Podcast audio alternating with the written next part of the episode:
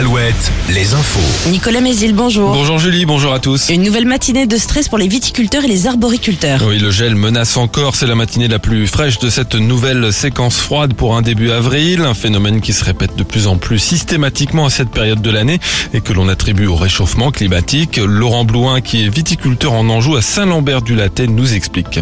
Effectivement, c'est à cause du réchauffement climatique que nous sommes trop souvent euh, victimes de ces dégâts au printemps. Euh, On a globalement des hivers de moins en moins froids, ce qui entraîne forcément un débourrement de la vigne, euh, un départ en végétation de la vigne de plus en plus précoce.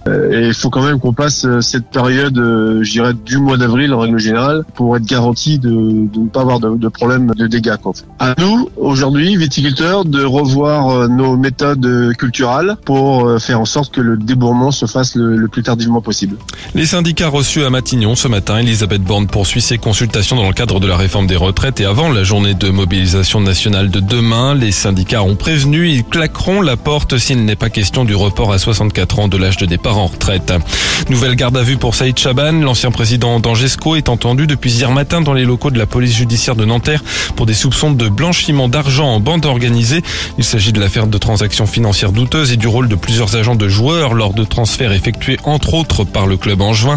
D'ailleurs, le siège d'Angesco a déjà été perquisitionné deux fois dans ce dossier, en juin 2022 en janvier dernier. À l'époque, la communication du club avait affirmé qu'aucune personne d'Angesco n'était mise en cause. Le foot sur les terrains, une deuxième large victoire pour les Bleuets au mondial de Montaigu. Un succès 6 buts à 0 hier contre l'Arabie Saoudite.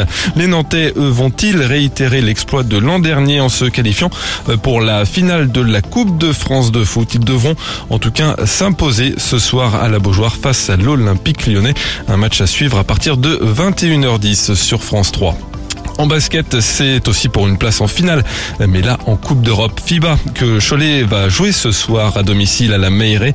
Les Choletais doivent impérativement battre les Estoniens de Calais en demi-finale retour avec au moins 8 points d'écart. La météo, un ciel de plus en plus voilé au fil de la journée à l'avant d'une petite perturbation qui nous concernera à partir de la nuit prochaine. On le disait tout à l'heure, dégelé ce matin. Les maxis seront comprises entre 14 et 16 degrés. Très bonne matinée à tous.